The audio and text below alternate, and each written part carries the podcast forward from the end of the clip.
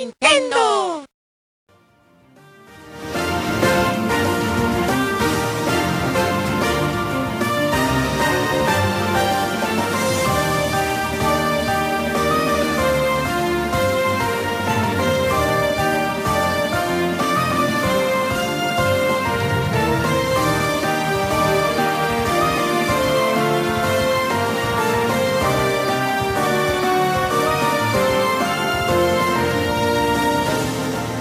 Welcome to Nintendo Voice Chat for the week of July 23rd, 2015. I am your host, Jose Otero, and this is IGN's Nintendo podcast with a very special episode from the far east over here at 84 Towers.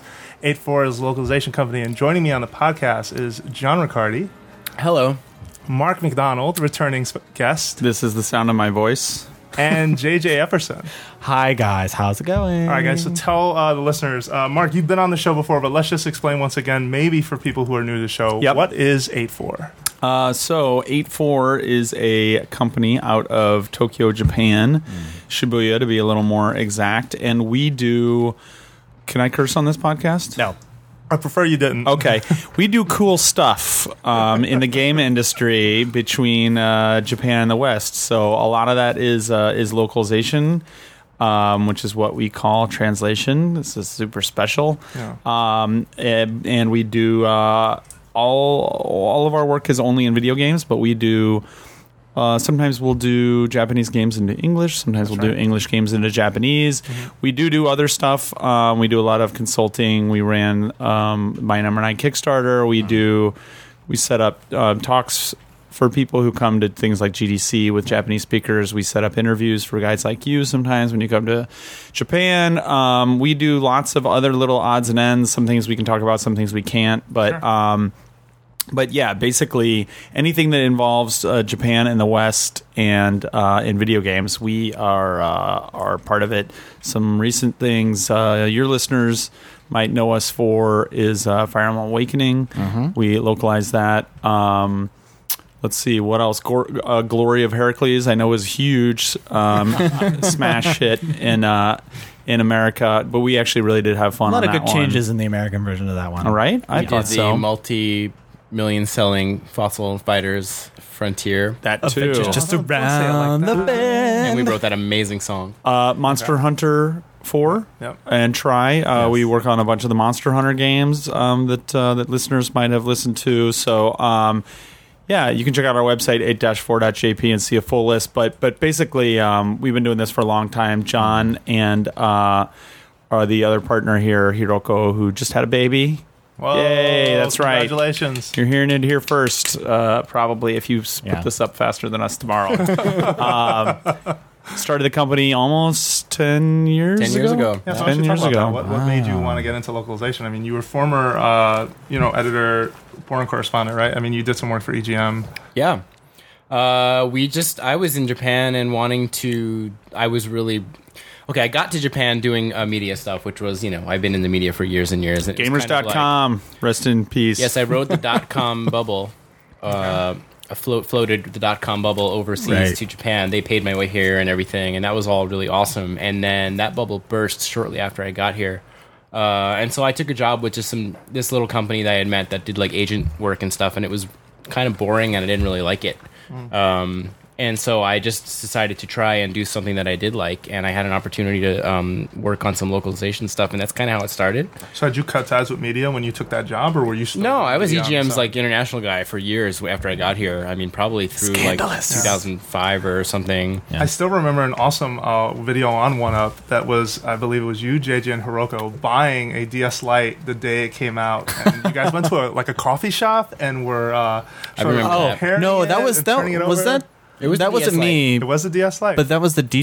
That was D. Charlie, wasn't it? I don't know who else was there. I I'm don't remember, sure but I do was you. remember that Really? day because I Ah. remember thinking how awesome and sexy the DS Lite was because it was so much nicer than the first DS, Yeah. which looked like a the, the first DS was like the Volkswagen of like of you know. I mean, I'm not talking like a nice new Yeah. Volkswagen. I'm talking about I wouldn't your- even your call it grandmother's, Volkswagen because giant even wagon. even the bu- Volkswagen Bug was better designed than that first original DS. The first original DS is the thing that they haul out years later when they're about to retire, and they're like, "Here's all the weird prototypes that people like cobbled together overnight at like- it's more like a NCL. Volvo. It was in worse when they first showed it at E3. Do you remember? Like Yeah, it was even- very- Oh, yeah. It was uglier then. Barely. I mean, Yeah, it wasn't even that. I mean, that different. I mean, that thing is so goddamn ugly. It does not even look like a product that was sold. it looks like a a prototype that somebody cobbled together Yeah, it looks- overnight. it looks like in a Kyoto. kid's But one thing I appreciated about that video was you each had handy cams. You were in line overnight, and ju- like, do you remember the story like at all? I don't. I mean, tell it? actually, it's happened so many times that to me it's like a recurring dream. But like we we used to be. They didn't Remember have, having to wait in line for Nintendo systems? Yeah, they didn't really have Yeah. pre-orders in Japan like until several years after you guys got them in the West. We were still basically lining up at, for stuff. Um, You don't and really do that anymore, huh? No. No, if anything, now you line up for the pre-order, which is like you now Right. people will announce when they're going to put stuff up for pre-order, but it's not as stressful. You're kind of guaranteed to get one because they're going to make as many as people pre-order anyway, right? Yeah. But yeah, back then, like you'd go out in the cold. Usually, like stuff would launch in like February or December when it was like freezing. You'd be out in the cold from like four in the morning, three in the morning, waiting outside like a big electronics store for stuff to open. God, you miss it, don't you? And you know, I'm not gonna. I mean, it was. I'm, I'm glad I don't have to do You it anymore, but it was kind of fun. It Yeah. was. It was. Of course, it is it's fun. twinkle in Because his you're eye. with It's you're- excitement. It was. It's exciting, and you were getting at the first place in the world, Right, Which usually. also, Yeah. y- yeah, usually, which Yeah. also It's used to be a thing Yeah. in Japan. And it is Also not used to be. not also uh, not all the time For now. And in games fact, now, usually the a other little way. bit, but for systems, not really. For games Yeah. now, that's true. Sometimes at Nintendo, there's a couple examples recently of things that are are going that way. But a lot of times now, it's I mean, sometimes it's even the other way around. Even with you know, like some other with the Zelda or something like that. Sometimes it will come out two or three days ahead in America, right? Right. So, um, but but there is a, a romance to it, and there's also like a communal, like just being out there with everybody, and you know that everybody else in line is a super crazy hardcore gamer. Yeah. I mean, those are the things that you you won't forget. And the best thing too is like you know you, you wait all night and then you know it gets close. Like usually the stores would open up here at ten, but like on those days they'd open up early, like seven or eight a.m. Hmm. And you'd be getting close, and like they'll start handing out tickets or something, and it starts getting exciting. And then you finally get it, and the first thing you do is find like the nearest cafe that you can run to to sit down and like open everything up. Right. So So you, you you kind of have your unboxing there. Just And to, that's like, what you guys stuff out. did. You went to. It looked like a Starbucks, and you guys Yeah. are just filming like, oh, look at this, and doing like side by side. I will say I just it was. recently did that with the DS, new DS, the new DS. I went Oh, to. I went to Ikebukuro with my son, mm. and we waited in a line that went all the way up. The uh, it's like a seven story building. went all the way up seven stories and went all the way back down again. We waited in line about an hour and a half. Wow. And then right afterwards, we went to McDonald's and opened it up, and we're like, "Oh my god. Wait, god!" what? How was he for that though? Kids usually don't. Oh, he still- well, I mean, he was jumping off the staircases all the time, but he he was like psyched about getting a new DS. So Okay, okay. Let me let me switch this around though real quick here, Jose, and ask you Hmm. a couple questions. Number one, that thing Mark's the that host you're now. drinking right now. Yeah. Why don't you describe that for your listeners and tell us what you think about it? Sure they've Uh, heard it already. Very good. Uh, if you follow Mark or John or JJ on Twitter, or even a good friend of the show, uh, Kyle, um, It's at Mark on McD. Twitter. Yes, that's right. or at Farmboy Japan, or at John. What's yours? John Uh, TV. John TV and uh, SPRSK. SPRSK. Um, this is an ice smoothie uh, made by Kirin, and it is uh, 0.5% alcohol. This is a lemon lime flavor. These are No, no, very. it's five percent, not 0.5 percent. oh, po- it is 5%. Yeah, that's Holy right. That's cow, why you're okay. feeling the way you're feeling. Oh Right now. no, you, you got nothing on this morning on Oh, okay. Shinkansen when I accidentally ordered a Chuhai and then she put it on the table and I was like, maybe it's a soda. and I drank it anyway. I was nothing like, wrong with oh. that. At 9 a.m. something's no, wrong with that. There's Yeah. nothing wrong with that. Japan. little a little buzzed at 9 a.m. But you see people all anyway. the time the same way. Excuse me, you do in the airport with people getting a beer or a Oh, Bloody true, Mary on the airport. Yeah, For some yeah. reason, the laws of decorum when you travel are thrown out the window, fine, and but I don't see drink it all the time. a.m. People on the Shinkansen. It was, it was just it was awkward because I'm trying to play a game. I'm just like, man, I should not have had that Chuhai. I'm hungry. um, but anyway, uh, So no, this is the frozen really form good. of Yeah, Chuhai. it's Chuhai, frozen form of the Chuhai. And no, it's it's really good. You, You guys enjoying have, that? have talked this up on Twitter, and I've been like, hmm, I need to have one of these. And by the way, you cannot find these in stores, but you open up the 8-4 fridge, Well, and there is a we try. stack. Endless. Yeah. Yeah, endless It's like a rap video stuff. over Yeah. there, except with, there's like a Japanese rap video. So, so uh, to, to describe it, it's like a Slurpee. I've had uh, the best description I've heard finally this week is it's basically Capri Sun. Like Yeah. people know. I- Well, at least our age, people, Alcoholic Capri least they have Capri but it's frozen. Yeah, but no, it's, it's like a frozen it's Capri a, Sun. It's a frosty. Yeah. It's like a frozen Capri Sun, basically of of of. Uh, I guess it's an alcoholic beverage. But There's it's like, a, lychee it's a fruity- flavored. Chuhais are these things in Japan that are really big. They're basically like sours. They're like you know usually lemon flavored or grapefruit or whatever, and they're they're tasty. They're really good. What are the flavors? There's lychee and Lychee Lemon, pineapple this year. pineapple. Pineapple's a new one, and there's lemon. Okay, so that was question number one. Okay. Question number 2 Uh-oh. What the hell are you doing in Japan? Let's go. Boom. I got- exclusive. world I got- exclusive. I got nothing. Tell Geoff us. Keighley, what's up? I got nothing.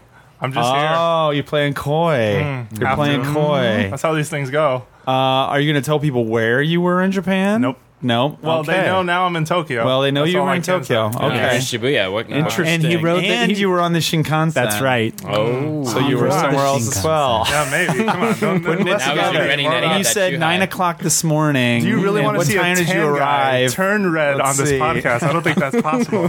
But Okay, anyway, I'm done with grilling you. Go. I would also be curious, uh, as somebody who sometimes plays games a Mm-hmm. little bit ahead of time with people. Uh, have you been playing any?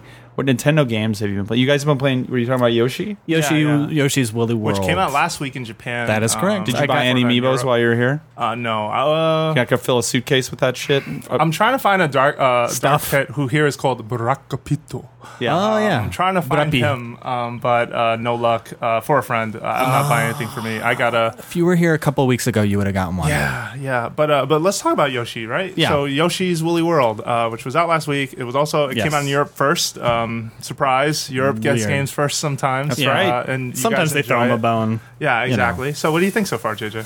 So far, I mean, uh, I, I like it is, and it feels like another Yoshi game. Like it doesn't, it's not rocking the boat at all. It looks gorgeous. Uh, it's like the visuals are very creative. Mm. The music is very pleasing. Did you play Yoshi's Island? The original, Yes. Yeah, No. because when you start with No. another Yoshi game, like that game is amazing. It- that first Yoshi game, like first, like The first Yoshi game is the start only Yoshi good game. Yoshi game. so Yoshi's far. Island. Yeah, And I mean, I, to be fair, I, you guys have played the final game. I haven't. I played it a bunch at E3, both E3s. I will say this one feels to me the closest to the first Yoshi game of all of them so far. Yeah. As far as like having actual like.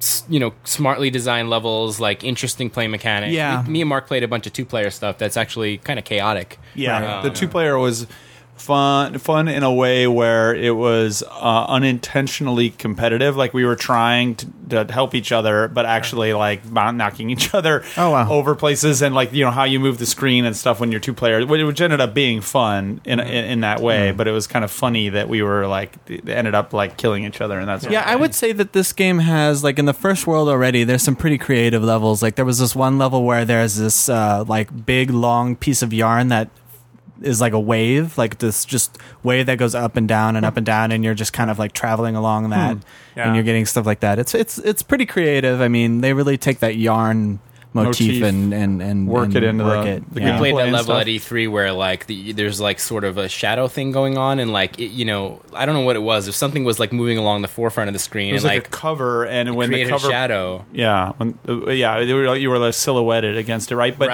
Right. it, if it passed in front of a platform, the platform effectively was it disappeared or that it formed? Yeah, it was kind one of way or the right? other. Like, yeah. Yeah. So like you had to be behind it. Like behind it, it was kind of like was like one level, and then in front of it is sort of like another level, and then like depending where you were, and that was tough to navigate with two players. But that level especially shows off something that at first seemed really easy, which is that if you hold the jump button, you sort of get a mini hover, and if you time it, you can hover like infinitely. You could just sort of let it go, start That's again, let Yoshi. it go, start again. In Yoshi's Island, you can actually, if you watch speedrunners, they can actually gain Yeah, but height. that- if, it you takes- time it, if you time it perfectly. Yeah, so Oh, if you're watching Yeah. like guys like Trihex who Yeah. have like incredible hand speed, Right. they know how to do that stuff. But the Summer average games done person, quick this weekend. That's right. It's Oh, really really? amazing. Yep. But average Joe, I don't feel like uh, Uh, normally did that in Yoshi's Island. At least I know I didn't play that way. Right. You mean I'm didn't pretty hover sure at guys all? Didn't play. I hovered, but I didn't Yeah. hover like in indefinitely yeah, yeah, for as yeah. long as Well, wanted. that's But this why game, now- it's a thing that they allow you to do. But I Yes. do feel like there are levels that at first you think, well, I can hover as long as I want. Like, how is this supposed to be hard?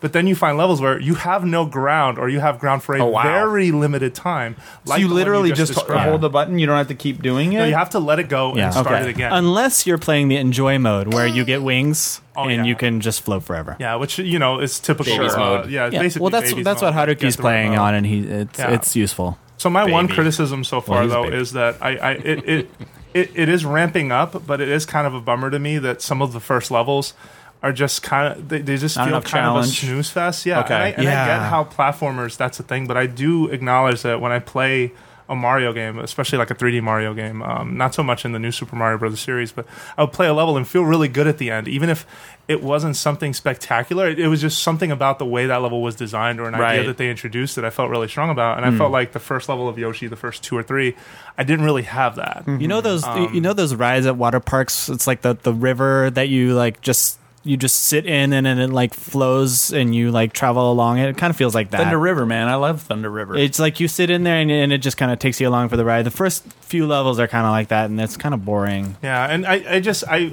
I'm only down on that because the first couple levels is when you really want to excite somebody, right? When you Right. really want them to feel like, holy cow, I hadn't done this before. I hadn't. And you right. felt there was a right now, the only thing instead. I can say in the in the first levels though is instead of I haven't done this before, it's wow, I haven't seen this before, and Yeah. it's like.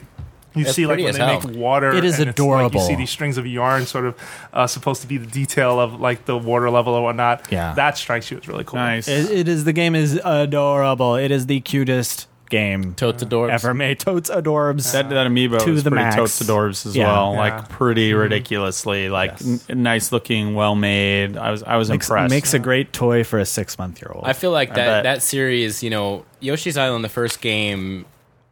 I mean, it had a history to it, right? Miyamoto made that game kind of to show Rare how how a platformer was supposed to be done. But I mean, Boom. also that you know CG graphics didn't necessarily weren't necessarily the only way to make stuff look really good. But I feel mm. like the first game is like people find it legendary, right? Like it's pretty amazing. And Oh yeah. none of the sequels have lived up. Yo, you know, honestly, Yoshi's story, which I thought was terrible at the time, probably it is terrible. I what, don't It even is- finish whatever you're No, saying. no, no. I was gonna But say Whatever you're about to say. it's better than I think the recent ones though. Like where they've recently tried a couple times. there was Ah. a two on Yoshi's Island two on DS, and then there was a Yoshi's Island. What was it on 3DS? Yes, touch and go. They had touch and go. They had well, that, that was cool. That was different. No, there Touch was- and Go I- is I'm the talking shit. about actual Yoshi's Island games. Yeah, you're They talking about New stuff. Island, which the soundtrack New Island was killed yeah, kind of busted. Like, but this one to me feels like okay, it's actually like a legit Yoshi's Island for, for the first time. But Yoshi's, the I think one. you're forgetting how bad Yoshi's story was. Yoshi's, I bet these new ones, even if I, I don't, I haven't played them, uh, which is surprises me because I'm a huge fan of the original Yoshi's Island. Mm-hmm. Um, but They're all made by like Artoon. But well, the the I I'm uh, I would be very surprised. I mean, they might be uninspired or whatever compared to, but not man. Yoshi's story was so for babies. Yeah. Yeah. like for babies, big time. Um, so yeah, I'm excited to play the new one, partially because of the look, partially because of what we uh, tried at E3, and I I kind of have given up on. I'm assuming that I'm going to get the enjoyment out of it that I get out of like a, a 3D world, which is to me is okay. I'm not going to get the old feel from Yoshi's Island because to me that's so polished around. To me, the beauty of Yoshi's Island you only even found out when you were trying to get the red coins and the and the flowers, Yeah. Which And are in this one. which Yeah, are which are in this are in one, this one. But it was a very much a single player kind of thing, and it wouldn't w- even to the point where I don't think it would work if the levels even allowed for multiplayer. Hmm. And of course, this one does, and so I'm now shifted my expectations on it. It's like I just it want out of this, I would want like a fun kind of party game. Yeah. If I had kids like you, like like JJ, that's absolutely like with the ami- with the yarn amiibo and stuff like that. Yes. Like seems like they would be all over it. So yeah. Got it, got it. So And he then, uh, was. uh, are you guys playing Fire Emblem? Anybody at this table, other than me?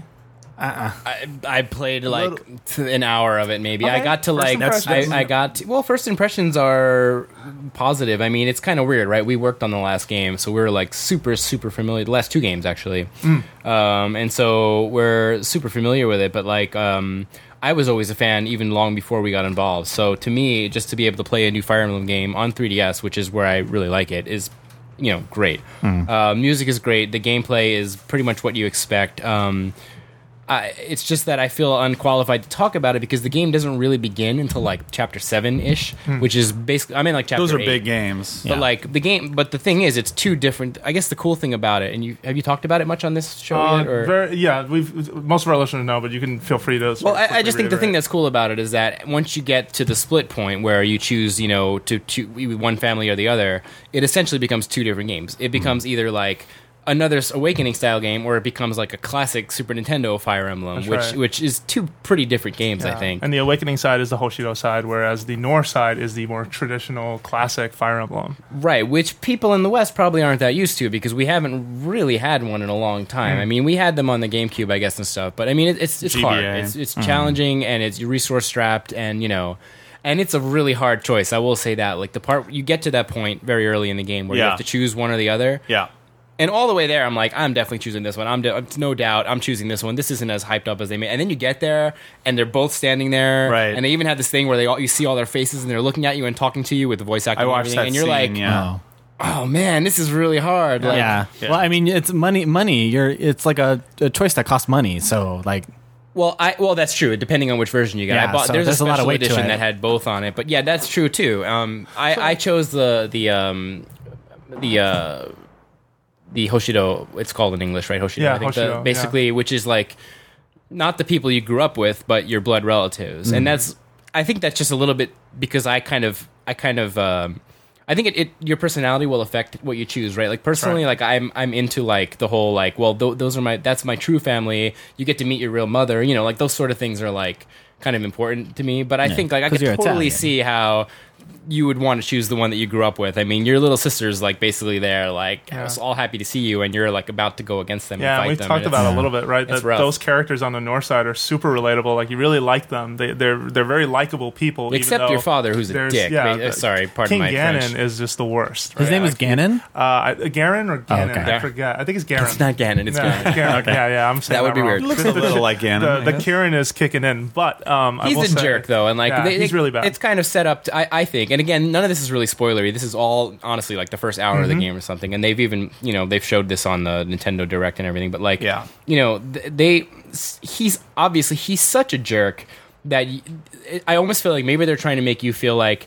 you want to stay. The only reason you stay behind is because you want to try and like he's clearly being possessed or controlled by someone, and you want to try and fix that, save Mm-hmm. him, so you can make peace, right? Because otherwise, why would you want to help that guy? He's such a jerk. He's- So when you buy though the retail package of this game, are you locked into that choice of Hoshido or Nohr based on the cover, or do you still get to ch- do you still get to choose? You still get to choose, right? It's just I don't know cover for sure because I got Yeah. a special edition which has them both on it, Okay. and that's the rare one. That was like the the one that came with the art book and all this other Yeah. junk. But I think you, if you buy one or the other, I think it's just the one that you Yeah. bot. So I downloaded it, and then and then you have the option to get the other one, but you have to pay the twenty dollars. and it came out after the game came out, maybe a week or so after they put out. I think the path that they called it is the Invisible Kingdom, and you basically don't choose one. either side. The third, the third story of this thing.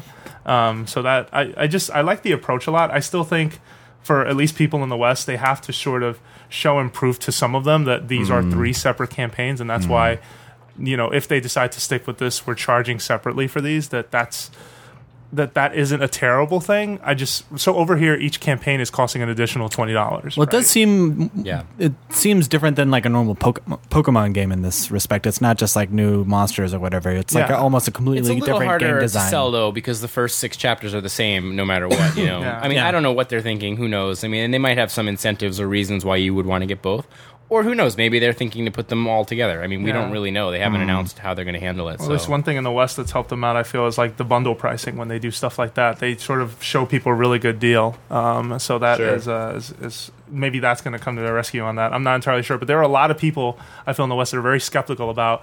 Do I need to buy this, and why do I feel?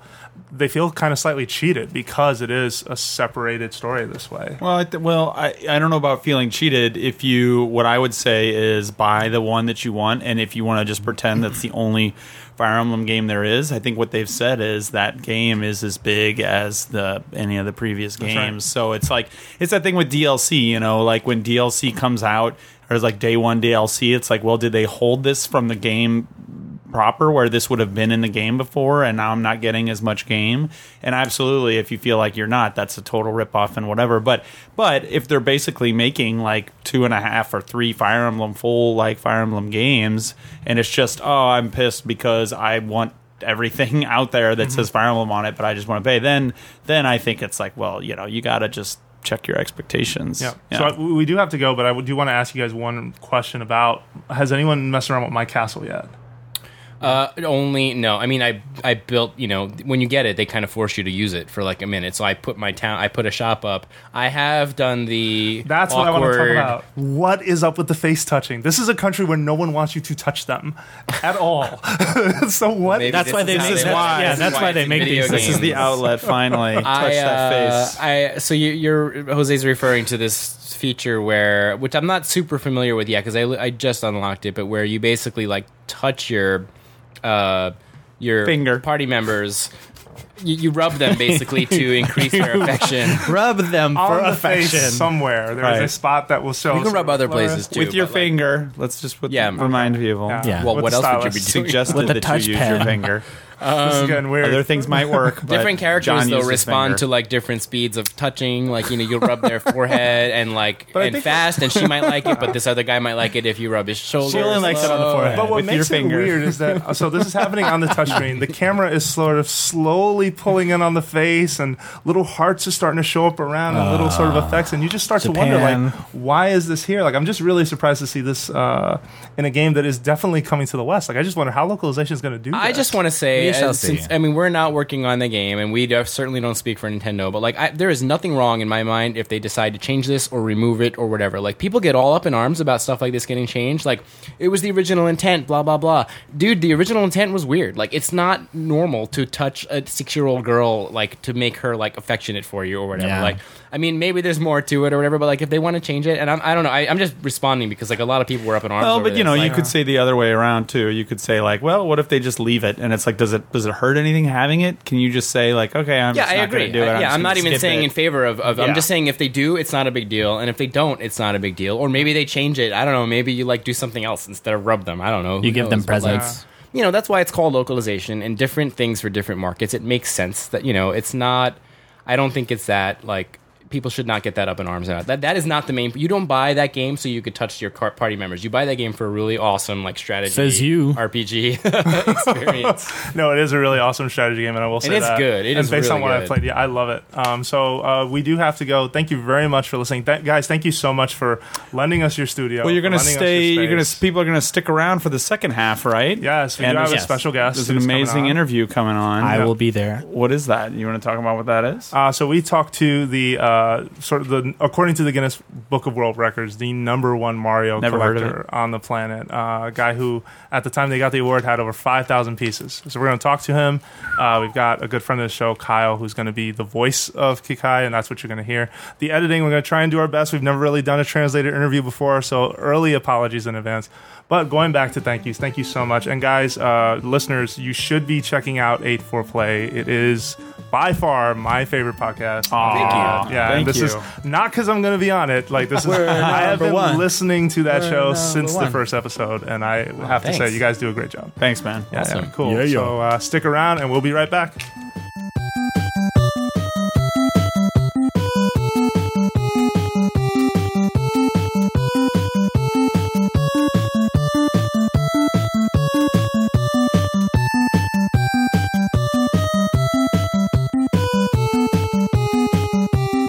and welcome back. Jose Otero here with Justin Epperson. Hi. Kyle McLean. Hi, gaming fashionista, Kyle McLean. And special guest Kikai. Konnichiwa. Hello, So, everyone. As you can tell from his response, this is going to be a little different than our normal interview here, but uh, let me give you some context on Kikai. Uh, Kikai is the number one Guinness World Record holder for the biggest Mario co- memorabilia collection on the planet, yes? Like, that's the award he got. マリオ世界一大きいギネスの記録持ってますね。はい。Yes, that's right. All right, so uh, we we got a special treat, and we just want to pick his brain because that's something that's really special. Like I, we've talked to collectors on this show before, and it's always fun to sort of hear sort of what drives them to collect things, what are some of their fun stories from collecting things, and so I'm really glad to have you on the show. Thank you so much for being here. ありがとうございます。 all right, cool. So let's just kick this off then with uh, why Mario? Why only Mario? I've heard your collection does not have a bunch of Nintendo stuff. So I really loved Super Mario when I was a kid, and uh, I just turned 30 years old. So um, this year is the 30th anniversary of Super Mario. It came out in uh, 1985, and that was the same year I was born as well. So I'm the same age as the Super Mario franchise, and I, I grew up alongside the franchise. And my dad bought me uh, a Famicom Nintendo Entertainment System along with Super Mario Brothers, and as long as I can remember, I've been playing Super Mario games. And so after that, um, I received Super Mario Bros. 3, and that was really the jump off. That was the tipping point when I knew I really wanted to play basically only Mario games from here on out. So I can't really say there was a, like a, a certain point when I realized that um, when I wanted to uh, start collect Mario stuff because ever since as long as I can remember, Mario was right there with me. And as I grew up and I learned, you know, walk and talk, and Mario was always there alongside with me. So it was never just uh, an, an aha moment, but it was just like he was always there alongside me. And since I always loved Super Mario Brothers, my mom and dad used to buy me um, Super Mario Brothers merchandise, and that's when the collection started. Around how old was he? それももう本当に自分が幼稚園ぐらいの時から Based when I was in kindergarten. Okay. okay. Wow. That's quite a story. Well, I mean, if you're gonna start, you gotta start young. Yeah, it is true. Uh, but you know how it is when we're younger, right? I mean, we tear things apart, we Right. rip open the packaging. Like, did he keep these things in great shape? ああそうです So ね yeah, um, I was actually my parents bought me like Super Mario Brothers um like bowls and like silverware, and I remember I got a Super Mario Brothers like uh, stationery set like with pens and a pencil case, and I didn't want to use them at all, and I only ended up using one of the pencils I got because I wanted to keep the rest. Were his parents ever frustrated with this? They were buying him things with Mario on it, but he didn't want to use them. So I can't exactly, you know, say what my parents would have felt, but um, I know that the Super Mario pencil set, um, those pencils cost a little bit more than just normal pencils would because they had characters uh, drawn on them, and so I knew this is something special to get, and I didn't. Want, I felt this is a you know a very very nice gift, and I didn't want to use them. So. Speaking specifically about those pencils, that's why I really didn't want to touch any of them. Okay. Um, your father, JJ, uh, and I listened to 8-4 Play, and I'm very aware that uh, you have Yokai Watch medals and had to deal with Yokai Watch Yes. fevers. What is the condition of those medals?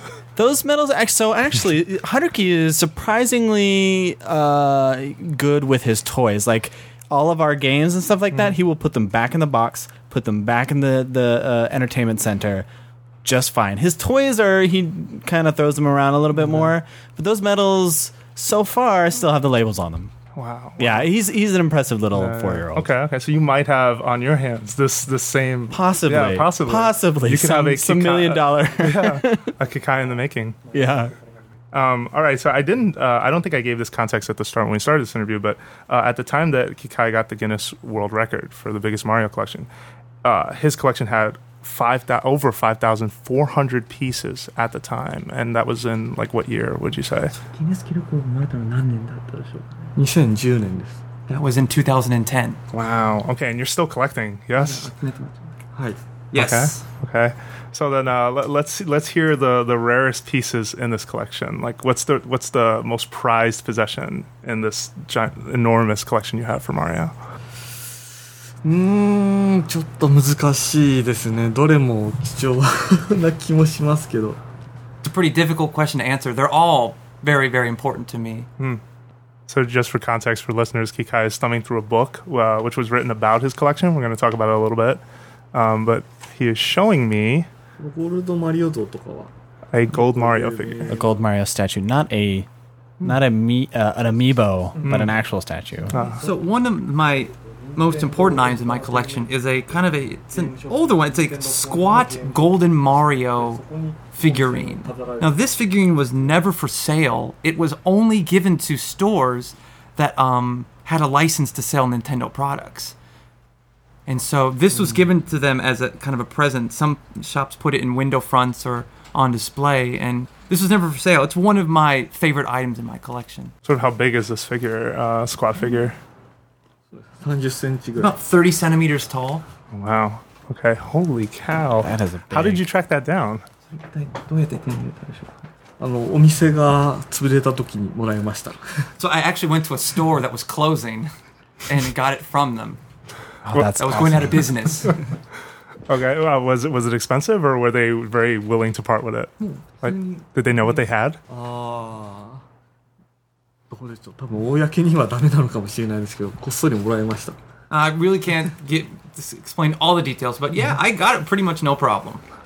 Nice. Okay. Mm, wow. Yeah. Holy cow. If, I, if only I could have been around in Japan in like the 90s, all the stores that were closing, probably giving away all sorts of really valuable stuff like this. Yeah, yeah, yeah. So is that a common way you were able to get a lot of this stuff?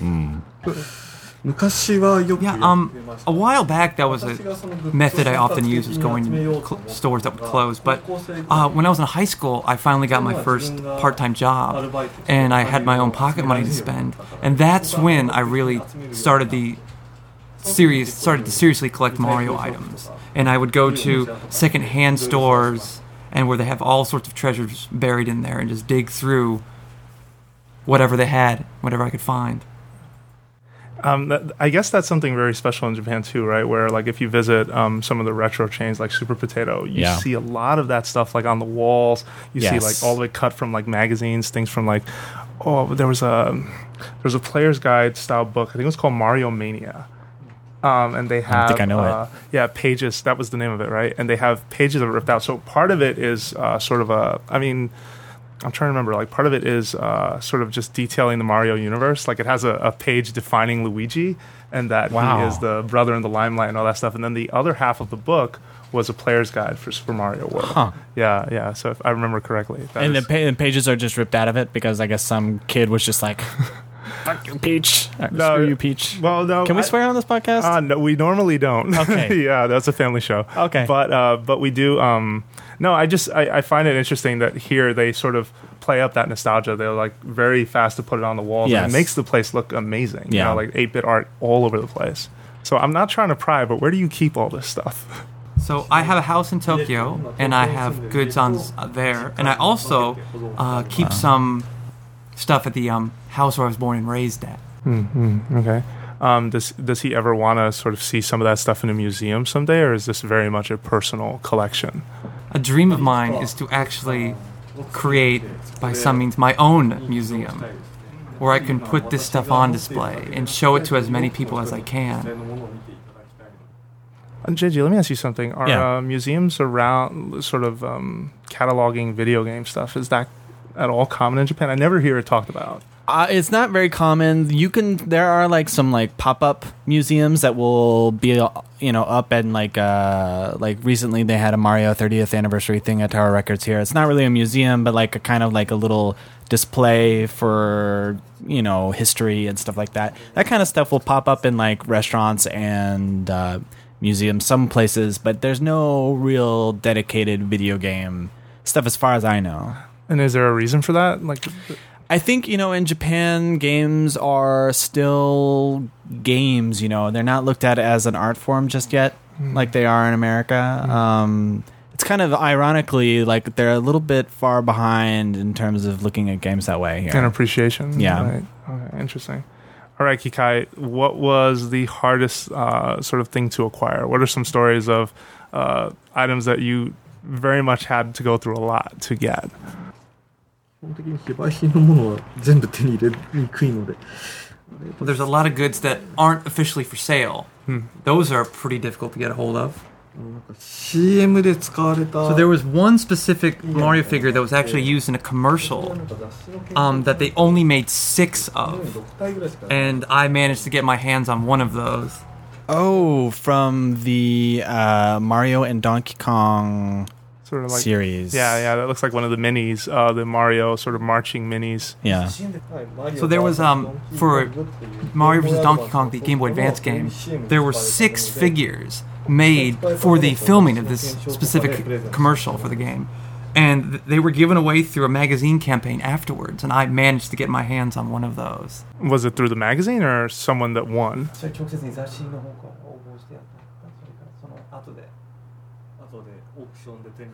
I actually got it through um, uh, auctions online. Okay. Can you say how much it cost?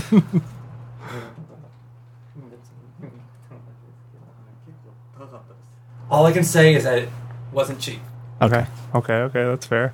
Um, what's the thing he had to go furthest to to sort of get or acquire or find? Like something he had to travel very far to get. I don't really think I've ever gone really exceptionally far to get anything. Um, you know, now that we have the internet, it makes getting your hands on these kind of things very very easy. To the point where I can't really say I've gone that far to get anything. Does his inclu- the, then his collection includes stuff from other territories, from the U.S. or from Europe? My collection consists of, you know, merchandise from all regions, but being in Japan, it can make getting my hands on items from other countries somewhat difficult.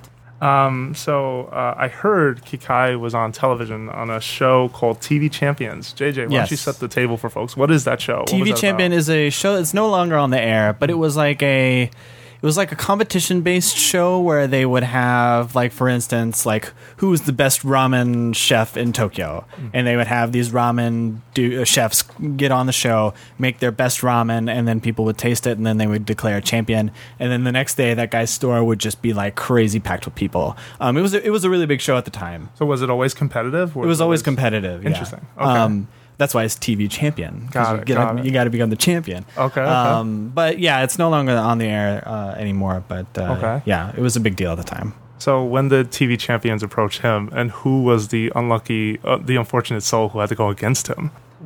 Um, um, somebody just emailed me out of the blue. I do have my own blog where I chronicle some of my collection, and my email address is on there. And just I got a message from somebody who works in TV asking if I wanted to appear. I don't remember exactly all the participants on the show. I do remember one of the people who I was on the show with was uh, he collected video games. If, uh, he collected all sorts of games, whereas I'm more of like merchandise. He was more of like a rare game collector. Okay, interesting. Um, Just because you would think they would try and put Mar- someone else who was collecting Mario. Yeah, I don't know. I think it was probably just like game collections. I guess. Mhm. Yeah, so specific. Mm. Okay. Um, and so what did that entail? Like, did they come by and just film a lot of his collection? There was interviews, things like that. So there was a um, competition on the specific episode of TV Champion I was on, where who could clear uh, Mario World, uh, Super Mario Brothers level one one fast. なるほど.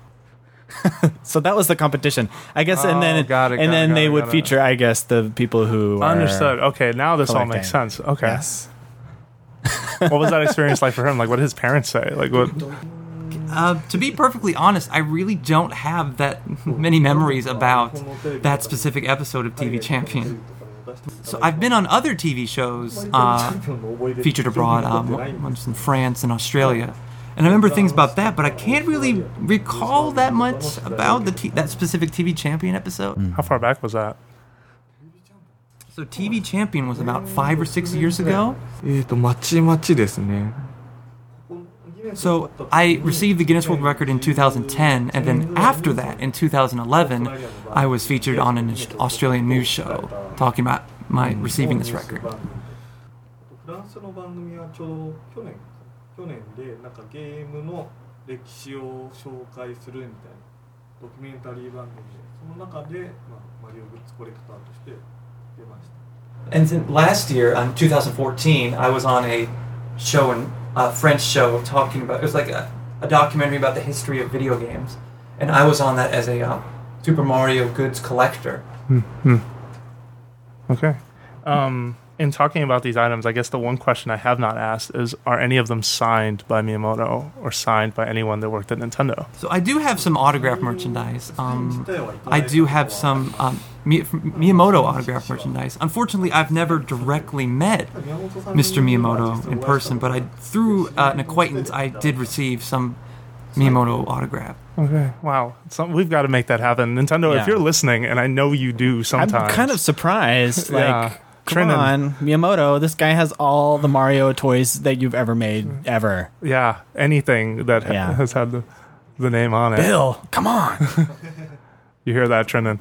All right. Um, yeah. Why not? Uh, so then, um, wow. I just, I'm. s- Are there any other sort of fun stories, sort of pieces in the collection that he has fond memories of, either through acquiring or something as you know as unique as six? Only six of these were made. So, uh, speaking recently, um, this year, 2015, is the 30th anniversary of Super Mario Brothers, and to commemorate that, they opened up three different Super Mario Brothers themed cafes in different parts of Tokyo, and the some of the merchandise you would receive at each one of these cafes were slightly different. So, if you went to a like a cafe, Mario Cafe in part city A of Tokyo, you've got you know, a Bowser coaster. But if you went to a different one, you might get a Luigi coaster instead. And going there was pretty interesting. I had to go to a multiple times to all of them to make sure I got everything available.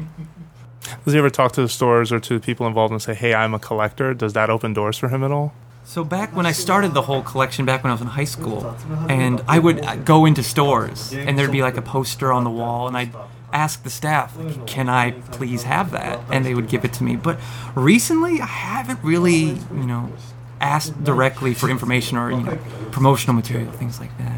Okay. Um, I asked because out in the West, uh, so on our show, we've had uh, uh, Stephen Lynn, who is Okay. a big collector of you know NES and uh, other sort of video game systems, and he Yeah. said on this program like the best advice is to tell as many people as possible that you're a collector because at least you know in the West that opens a lot of doors and people will be True. like, oh sure, I know who to go to when I want to get rid of this.